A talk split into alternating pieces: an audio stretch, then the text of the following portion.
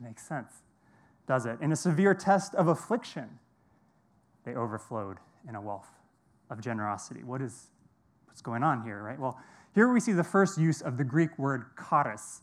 It means grace. We see it in verse 1, the grace of God, the charis of God. And this word charis is going to be repeated many times throughout 2 Corinthians 8 and 9, 10 times, in fact, we're going to see it. And what it's being used with a lot of nuance, as we're going to see, and it's highlighting how generosity and grace are just so tightly entwined, just tightly coupled. The grace of God was given to them. That is how, despite extreme poverty and in a severe test of affliction, they were able to give. God is divinely enabling them to do this, right? to, to give as an act of grace, um, this selfless act of faith. And so here we see right away our first perspective on generosity for tonight. Generosity is enabled by the grace of God, not what you have. Generosity is enabled by the grace of God, not what you have. There's no amount of wealth you need to amass before you can be a generous person, before you can give. Because even in extreme poverty, the Macedonian church was able to give. Why? Because they were empowered by the grace of God. And we can do that too. That's our first perspective. We're going to read on in 2 Corinthians 8, 3 through 5. For they gave according to, excuse me, for they gave according to their means, as I can testify, and beyond their means of their own accord, begging us earnestly for the favor of taking part in the relief of the saints, so the church in Jerusalem, right? And this not as we expected, but they gave themselves first to the Lord and then by the will of God to us. So here Paul is giving the church in Corinth more details on how the Macedonian churches gave. They gave beyond their means, right? so they gave self sacrificially. They were in extreme poverty, as we saw, yet still they, they gave above and beyond what would have been comfortable to them. Again, not born out of what they have, but because of the grace of God, enabling them to do that in faith. They also gave of their own accord. Paul didn't force them to give, they gave because they wanted to. In fact, we even see they were begging earnestly for the favor of getting to give to the church in Jerusalem. And guess what word favor is in the Greek? Charis. Again, it's the same word. So, in the minds of the Macedonians, it is a blessing for them to be able to give, to be generous, to serve the church in Jerusalem in this way. They had an opportunity to give. That is how they're viewing this. And here we see, I think, our second perspective. Perspective two is that generosity is a privilege. Being generous is a privilege. Right? It is an honor for us, it is a grace for us to be able to give and be generous. If you have the NIV, we're looking at the ESV tonight, but if you have the NIV, your version will literally say they begged for the privilege of being generous. Their perspective here is not that they have to give, like it's a chore or an inconvenience. Their perspective is that God graciously gave them this chance to give, to bless the church in Jerusalem. It was a joyful thing, even though they were poor, in extreme poverty, not just poor, right, in a severe test of affliction, they give they beg to give. And I think that is a pretty challenging perspective. You know, sometimes, you know, for myself, when an opportunity to give comes up, I'm, I'm not excited. I view it as an inconvenience. What is this going to cost me? Right? So I'm very challenged by this. Now, what drove that attitude in the Macedonian church? How were they able to do this? We'll look at verse 5. If we actually go back a slide, we could take a look at it. They gave themselves first to the Lord and, and then to us. It was their redemptive relationship with Jesus that allowed them to do this. That, that's where this all came from. And then the following, Paul's spiritual leadership, that's what the to us means. And their giving flowed out of their relationship with Christ, out of the grace they themselves received from God. And then from seeing Paul's example. Paul was a generous man too, with his time, his talents. He generously gave his life up for the gospel. And so the Macedonian church trusted God with this act of giving. It was a blessing for them to be able to give. Like another interesting little detail we see in this passage, uh, the word there, taking part, is the Greek for uh, which, if you remember from that and Brad's talk a couple weeks ago, that's commonly translated as fellowship. So this, they're having fellowship with the other believers in Jerusalem by supporting them in, in this time of need, despite their Macedonians' own extreme poverty. This is a way we can have fellowship together. It's a way that the body of Christ comes together. So let's go on in, in uh, verses 6 through 7. Accordingly, we urge Titus that as he has started, so he should complete among you this act of grace. Charis, again. But as you excel in everything, in faith, in speech, in knowledge, in all earnestness, and in our love for you, see that you excel in this act of grace also. So, Paul, in light of the amazing generosity of the church in Macedonia, sends Titus to the Corinthians to continue collecting funds from them, the funds that they're going to send to Jerusalem. And Paul here is encouraging the Corinthians hey, you're doing really well in a lot of different things, right? In your speech, your faith, your knowledge. Make sure you do well in generosity too. Generosity matters as well. You ought to strive to be excellent in that too. And again, we see the word charis twice here, both times grace. Uh, this time it's in the act of giving itself. It is a grace. See, the generosity of the Corinthians and the Macedonians is going to extend the grace of God to the believers in Jerusalem. That's the idea. This whole rhythm of generosity is just totally entwined with the grace of God because we see first God, God empowering the Macedonians by his grace to give in extreme poverty with the right attitude, right, towards generosity, such that God, through their giving, can extend his grace to people in Jerusalem. It's all the grace of God. And so Paul builds on that in the next couple verses 8 and 9. I say this not as a command, but to prove by the earnestness of others that your love also is genuine. For you know the grace of our Lord Jesus Christ. Though he was rich, yet for your sake he became poor, so that you by his poverty might become rich. And here we see the heart, the heart of generosity. Because generosity is enabled by the grace of God, it is also a response to the grace of God. You know the grace of our Lord Jesus Christ. Charis, again, this time to describe the character of Jesus. They know Jesus. All right? These people had been genuinely changed by the grace of Jesus. As um, 1 Corinthians 5.17 says, they are new creations. They're denying themselves, as Jesus commands in Luke 9, 23 and 24. In extreme poverty, they're giving above their means. Right? As followers of Christ, they take Christ as their model for generosity. And what is Jesus' model? Well, he made himself poor so that others can become rich. How did Jesus make himself poor? And what does that mean? Well, think about it. You know, Jesus didn't have to come to earth. He was always the Son of God, you know, always enjoying the, the, the riches of heaven. He could have stayed in heaven. He didn't have to, to come. But he came to earth in human flesh and humility to, to serve us what Philippians 2 is all about, right? Although he was equal to God, is equal to God, Jesus is God, he emptied himself and took the form of a servant. He went from all the comfort and intimate fellowship in heaven to not having a place to rest his head, as Matthew 8:20 tells us.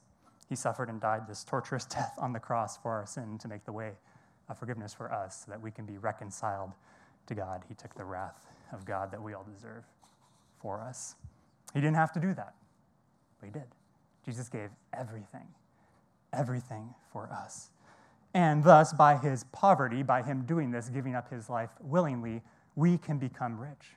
Not financially rich, this isn't the prosperity gospel, but we can be forgiven. We inherit salvation and all the blessing that comes with that life spent with God in fellowship. That is infinitely more valuable than anything else.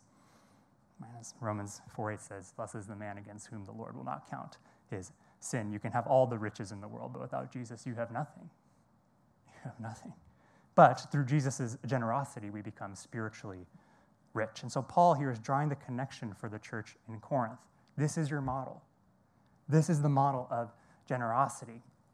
It is a response to the amazing grace, the charis of Jesus. And so we get our third, uh, third perspective. Generosity is the proper response to the grace of God in our lives. It's the only thing that makes sense. Uh, Jesus gave us everything. So, in light of that, we can give too. Surely we can give too. I think we also get another perspective in this passage. Perspective four true generosity is self sacrificial. Right? By his poverty, it wasn't by him becoming slightly less rich that we could become slightly less poor, as no, by his poverty we become rich. Jesus sacrificed. That's the model that we're given in 2 Corinthians 8. The passage goes on in verse 10. And in this matter, I give my judgment. This benefits you, who a year ago started not only to do this work, but also to desire to do it. So now finish doing it as well, so that your readiness in desiring it may be matched by your completing it out of what you have. So Paul is essentially telling them, hey, give, right? They started this collection a year ago. They, they readily desire to give. So Paul is saying, hey, take that desire and put it into action. Don't just have the desire to be generous, but be generous. Do it. Give. Generosity is not just good intentions or thinking kind thoughts, it is, it is action, it's actually us self sacrificially giving. And then we go on in verse 12. For if the readiness is there, it is acceptable according to what a person has, not according to what he does not have. For I do not mean that others should be eased and you burdened, but that as a matter of fairness, your abundance at the present time should supply their need, so that their abundance may supply your need, that there may be fairness. As it is written, whoever gathered much had nothing left over, and whoever gathered little had no lack. So here, what Paul is doing, he's laying out that generosity is something that everyone participates in. Everyone participates in this. The idea is not just that richer people give and, and poorer people receive. The idea is that everyone is giving self sacrificially. Everyone is giving out of what they have based on what God has given them. And to highlight that, there's a quote there from Exodus chapter 16 and, and the, the story of the manna. You probably remember from Exodus that after Israel ex- escapes Egypt, God miraculously provided for them in the wilderness by giving them literally bread from heaven, this manna. So every morning the Israelites would go and collect, and everyone had enough because those who gathered more than enough would give to those who didn't take enough. So everyone was provided for by the, by the miraculous provision of God. And that is what Paul is saying Christian fellowship and Christian community ought to look like. God, in His grace, has provided for all of us in different ways. Some have a little more, some have a little less, and that's just how God does it, and He gets the right to do it as God. But then we come together in community, together as believers, and we provide for each other. In fellowship, right, we share our provision that God has given us with each other. And that's not just money. I think when we think giving, we, we first think money, which I think makes a ton of sense, but it's with our skills, our resources, being generous with our time being a generous servant, like Romano talked about last week, right? There are many things that God has given us that we can be generous with, that we can bless others with, such that in Christian community, the ideal is that no, one, no one's left out. Right? Just like in the wilderness, none of the Israel, Israelites were left out. No one had lack. No one had any left over. That's the picture. By God's grace empowering us to be generous to each other, all are provided for. So that brings us to our fifth perspective. Generosity is something we all participate in. It's something we all participate in. We all have a role to play. It's not just a couple people pulling alone, we pull together in being generous. And those are five perspectives on generosity that this first part of our passage tonight gives us, 2 Corinthians chapter 8. Now, what do we actually do with these perspectives? How do we move them from our brain into thinking about being generous to actually becoming generous people, having a lifelong habit, a rhythm, right, of being generous in our lives. Well, I'm going to rearrange the order a little bit. But first, if generosity is the proper response to the grace of God in our lives, we need to get to know Jesus. Right? We need to get to know the grace of God. In order to give like Jesus, we need to experience and surrender to his grace. You know, for some, if, if you've never done this, put your trust in Jesus for the first time. Turn from your sin and seek his forgiveness. Follow him as the Lord of your life. His way of life is better, so trust him. You can trust Him for everything. For others, if you struggle with generosity and find yourselves clinging onto your money, your time, resources, you know, look to Jesus. Remember what He has done for you. Remember His grace, what He has modeled for us. He gave everything for you by His poverty. He made you rich, right? provided this way for forgiveness to be reconciled to Him. Generosity is deeply entwined with the grace of God, and we can't forget that we need to remember that. So if you're struggling with generosity, take some time to reflect on that. Because if you don't know His grace and remind yourself of it, you're really going to struggle to be truly generous. You're really going to struggle to be generous from the heart. So, one, get to know Christ. Second, if generosity is enabled by the grace of God, not what you have, that means give now. Give now. Everyone has in this room has the ability to give because it's not based on what you have, it's based on the grace of God even in poverty, you can still be generous with your money, your resources, your time, your talent. So start giving now because you have something to be generous with. Um, there's a great warning, I think, in, in Luke 16 10 uh, that warns us against procrastination in being generous. One who is faithful in a very little is also faithful in much, and one who is dishonest in a very little is also dishonest in much. If you're waiting to be generous until you have more, you're just deceiving yourself. You're, you're not going to be generous when you have more because you're not being faithful with the little that you have right now. If you have that thought, well, I'll be able to start giving financially when I have a full time job, or I'll be able to serve more at church after college when I have more time, you're, you're deceiving yourself. This is about the heart. It's a heart issue, it's not a resource issue. If you're not generous, generous with what you have now, you will not be generous later. So even if it seems like a small amount, you're building a habit. You're, you're, you're, working on your heart. You're giving God an opportunity to work on your heart. You're developing the heart of a giver. So give now. Everyone has the ability in here to do that right now. Third, if generosity is self sacrificial, give first. You prioritize generosity in your life. You don't take care of our, we don't take care of ourselves first and give out of the leftovers. Right? We model Jesus. Jesus put the needs of others first in his life. He's a servant. By his poverty, he made you rich. Again, we tend to think it's, well, by me becoming slightly less rich, which is the presupposition that I need to be rich first, I can just make you slightly less poor. But that's not what we see Jesus do. That's not our model. That's not what we see the Macedonians do. That's not how they put the model into practice, right? They made themselves poor to make others rich. That is what they did. And so we're called to do the same. We prioritize generosity in our life. We do it first. Before you look to bless yourself, look to bless other people. Now, in order to do this, you need to trust God. You to trust that God will provide for you. But God is faithful. He does provide. He did in Macedonia, He did in Jerusalem. He will provide. So give. First, in college, I think I did a, a really bad job of this financially. I deceived myself. I, I, believed, or I didn't believe the, the truth of Luke 16 10. You know, I had student debt, so I was just trying to save as much as I could for myself. And I just told myself, well, I just don't have anything to give. But as I've thought about it later and reflected on it, there are definitely areas that I could have sacrificed. I ate out, ate out a lot. You know, I could have skipped a couple meals to have a little more to give instead of blessing myself. Um, and as a result, I, I, think I missed out on some of the things that God had for me um, because of that. I think I did a better job in college of being generous with my time, even when I did have little. Um, you know, even in the midst of midterms, I remember what that was like um, when it's just so easy just to study and, and lock yourself away and, and focus on yourself first I really did try to make the best use of my time and, and, meet with other people, serve at Challenge, and I had to trust God for that. But I saw that He provided me the grace to get done what I needed to get done as I prioritized generosity, so He can do the same for you. Give first. We prioritize this. Give first. Fourth, if generosity is a privilege, give cheerfully. Give cheerfully. If you're only giving because you heard some guy at Challenge talk about it and you feel guilty, that's not going to last right? That's not going to last. I've been there. I've been at a talk at challenge and felt guilty and didn't last. Sure, you may give a bit, and God can use that for sure, but we want to develop rhythms here, right? Where, where giving is something you're doing your whole life, willingly, cheerfully. Right? Where decades later, you're still giving cheerfully from your heart whenever you can. Why? Because you realize it is an honor to give, to serve Jesus. It is an honor to bless other people. It is the favor of God the verse says, that you get to do that. So, you know, examine your heart and give for the right reasons. Giving is not about you, it's not to look good, it's not to feel good about yourself. It is about the grace of God and extending it to others. And that is a great privilege that we get to partake in as believers, that we get to extend the grace that God has given us to others. And you know what? If you're, if you're finding yourself struggling here, pray. I struggle here a lot. Giving is tough for me. Um, I'm not speaking out of strength here. Um, I struggle here a lot, especially with money. Um, it can be an idol in my life. And so I pray often, God, would you make me a giver like you? Would you give me a heart like you to give? Help me to give cheerfully.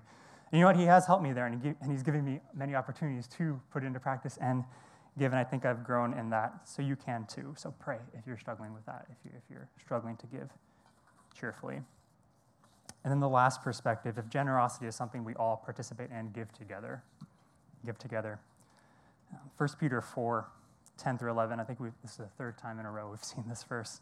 Um, it puts it like this As each has received a gift, use it to serve one another as good stewards of God's varied grace. Whoever speaks as one who speaks oracles of God, whoever serves as one who serves by the strength that God supplies, in order that in everything God may be glorified through Jesus Christ. To him belong glory and dominion forever and ever. Amen. I love how this verse just talks about the different ways that we can be generous, right? Everyone here has something you can contribute. Every single person here has been given something by God, not for yourself, but to extend it to others. And so when we come together, just like with the, the manna and the Israelites, everyone is provided for. All the needs are met in the community because we work together. So instead of thinking like a consumer, you know, I go to challenge because of what it gives to me, I go to church for what I get out of it. Think like a giver. How can you contribute to the communities you're a part of? How can you contribute to challenge? We have plenty of service teams that could use your help and use your talents and gifts that God has given you? How can you be a contributor to your church, even with the limited time you have in college? How can you contribute there. You know, for me in college, what this looked like, I joined the setup team and I led the worship team at Challenge. And you know what? Being able to pull off Challenge every week was, was a big blessing in my life. It was a sacrifice for sure. Um, but it was really fun to just be a part of that and give with the different gifts and, and time, even that God had given me. Then after that, I joined the setup team at church while I was still in college because I realized, hey, I'm a part of that community too, and I want to contribute.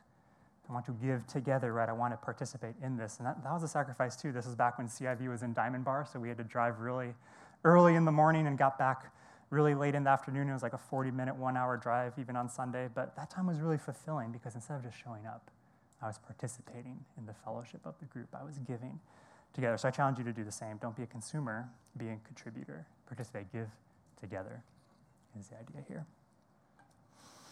So to summarize, we get to know Jesus first. This all flows from Jesus, the grace of God, right? And that's where you have to start. Then you can give now.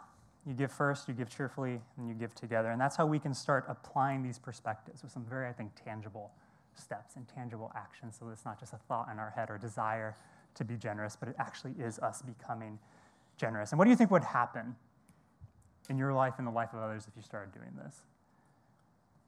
What, what, do you think would happen if you start putting these perspectives into action, if we started giving like Jesus does with Him as our model? And not just once or twice on a guilt trip, because that's not going to last, but as a daily rhythm of life for the long haul, cheerfully giving over the long haul. Well, let's read on in 2 Corinthians, and we'll see what Paul says. So we left off in 2 Corinthians 8:16, and from 8:16 through 9:5, we're not going to read it. Paul kind of goes over some administrative stuff here. Just going to cover it at a high level so we get the full picture of the two chapters. But Paul says he's going to send Titus and these two other believers to go collect the money. He doesn't give the names of the two other believers, but he calls them one, the brother who is famous among all the churches for the preaching of the gospel, and the other one is our brother whom we have often tested and found earnest in many manners. And Paul describes in 8, uh, 2 Corinthians 8.21 that this is because he wants to be honorable before God and man. The, the idea is that Paul is expecting a large sum of money they don't have Venmo. You can't do C Charuk at this time. Um, they're literally getting physical coins, right? Um, so it would be really easy for Paul to embezzle that. So Paul is sending these, these outstanding guys to, to go collect it to make sure that actually gets to Jerusalem. And this is tangential, I think, to our, to our point tonight, but I think there's some good advice there. Give to you know, reputable source, sources, sources that are going to be honorable with the, the things that you're giving and use that to glorify God, because that's the point, is to glorify God, not, not using that to benefit themselves. But then we get to 2 Corinthians 9, 6 through 7. And here Paul starts to talk about the benefits and what happens as we become generous. And we actually put this into practice in our lives. So, uh, chapter 9, verse 6. The point is this whoever sows sparingly will also reap sparingly, and whoever sows bountifully will also reap bountifully. Each one must give as he has decided in his heart, not reluctantly or other, under compulsion, for God loves a cheerful giver. The more you sow, the more you reap. That's the idea. That's an agricultural metaphor. Just like if you plant more seeds, you get more crop later, so it is with generosity. The more you are generous, the more you reap in return. And here, I think, is where people maybe get a little sideways. Because if you listen to prosperity theology teachers, they love this verse because to them, this means, oh, okay, if I uh, reaping bountifully means I get more money later. That's the idea. Right? It's self focused. Give $1,000 now, God gives you $10,000 later somehow, so give. It's an investment in yourself. But that's not what Paul is talking about here. The reaping here is of a spiritual nature. It's treasure in heaven, like uh, Jesus is talking about in Matthew chapter 6 in the Sermon on the Mount. You develop a giver's heart. You become more like Jesus because Jesus himself is a giver. Right? That's the idea. God wants to transform your heart to be like his. God loves a cheerful giver because he is a cheerful giver. Jesus gave us everything. And God wants you to be like that too. He wants to transform your heart, mold your character. And so Paul says here, hey, if you don't want to give, don't give. Right? Not reluctantly. If someone's forcing you and you just feel guilty, don't give, not under compulsion. Don't give. God's desire for you is to give cheerfully, freely, not to check a box. But if you do give with a cheerful heart, there is great benefit. Many are blessed, including yourself, because you are developing the heart of Christ. And God is working that in you by his Spirit. And God gives us this really cool promise, I think, to the cheerful givers in the next couple verses. Verse 8, and God is able to make all grace abound to you, us again, so that having all sufficiency in all things at all times you may abound in every good work, as it is written, He has distributed freely, He has given to the poor, His righteousness endures forever. He who supplies seed to the sower and bread for food will supply and multiply your seed for sowing and increase the harvest of your righteousness. You will be enriched in every way to be generous in every way, which through us will produce thanksgiving to God. You see, God owns everything. God owns everything. All the money, all the resources, everything you have is God's. You're a steward of it. God has given it to you to be responsible with, but it's God's. He owns everything. He supplies seed to the sower and bread for food. He supplies everything. And what God promises here is if you are a cheerful giver, if you are generous from the heart, get this rhythm into your life, He will multiply your seed for sowing. Right? He will give you more to be generous with. As a good steward, He will give you more to steward after. And He will increase the harvest of your righteousness, this spiritual treasure. You develop the heart of a giver, you become more like Jesus. God will provide for you such that you can be as generous as you want, as far as your faith will take you. He doesn't impede us from being generous, He enables it. He makes all grace, again, charis, abound to us. He will enrich us in every way. Why? Not to bless ourselves, not for ourselves, but He enriches us to be generous to others, enriches us in every way to be generous in every way. He graciously gives us things in life so that we can extend His grace to others. And the result is the last verses in 2 Corinthians 9.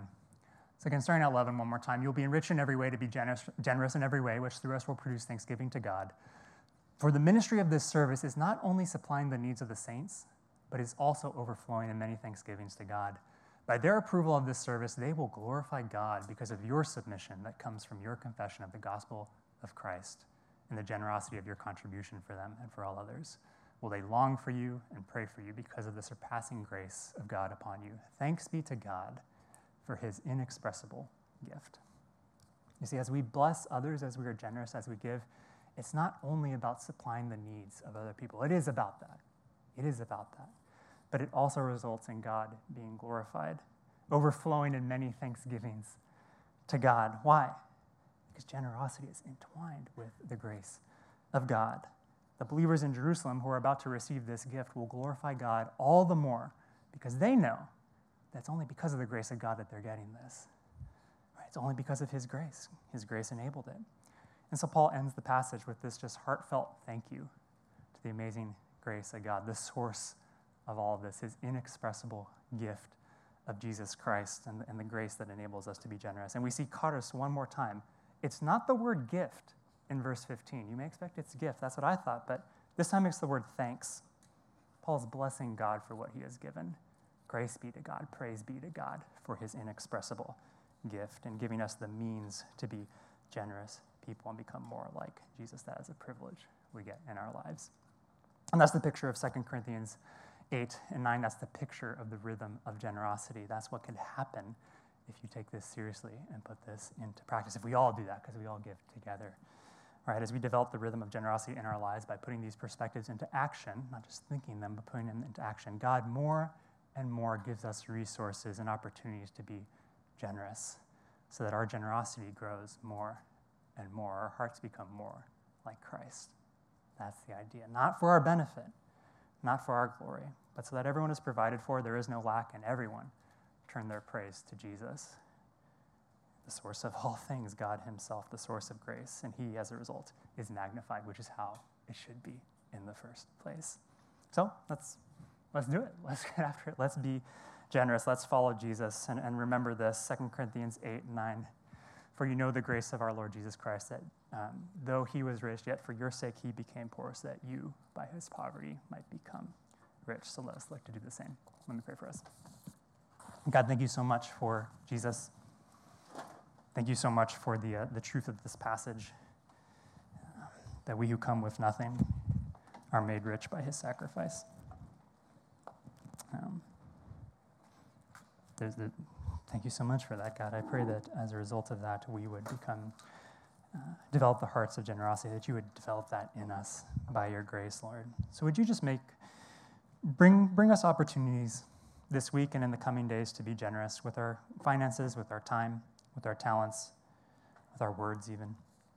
Lord, I pray that you would just be at work in our hearts. Um, you know very well how I struggle with this, and I'm sure there are other people here who do that too. So pray that you just help us, God. We know this is enabled by your grace and your grace alone. So we pray for your grace, and we thank you so much for your grace. Thank you so much that you are generous, that you are a giver. Help us be the same. In your name, amen. Thank you, Eric. Would you all stand as we continue to worship?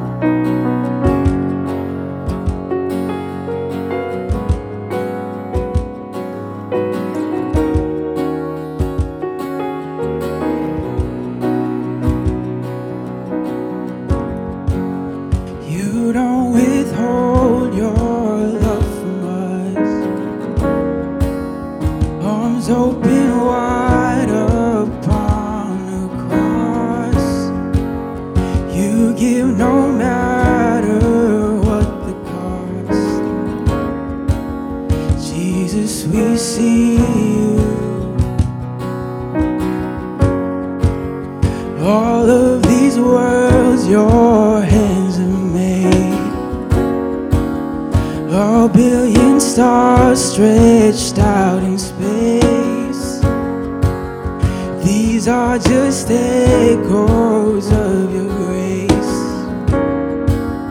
Jesus, we see you. You are the generous giver. Your mercy overflows.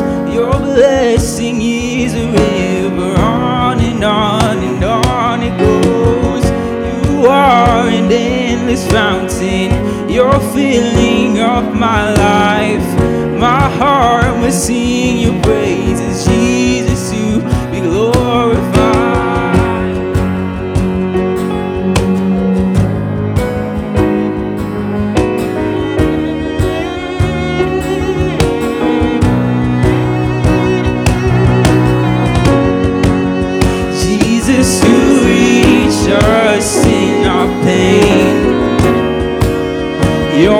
mercy meets us every day.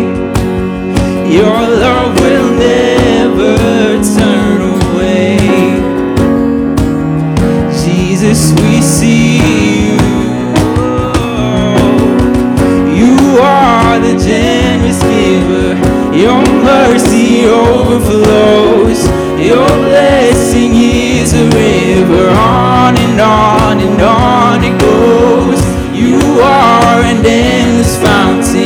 your feeling of my life. My heart will sing your praise.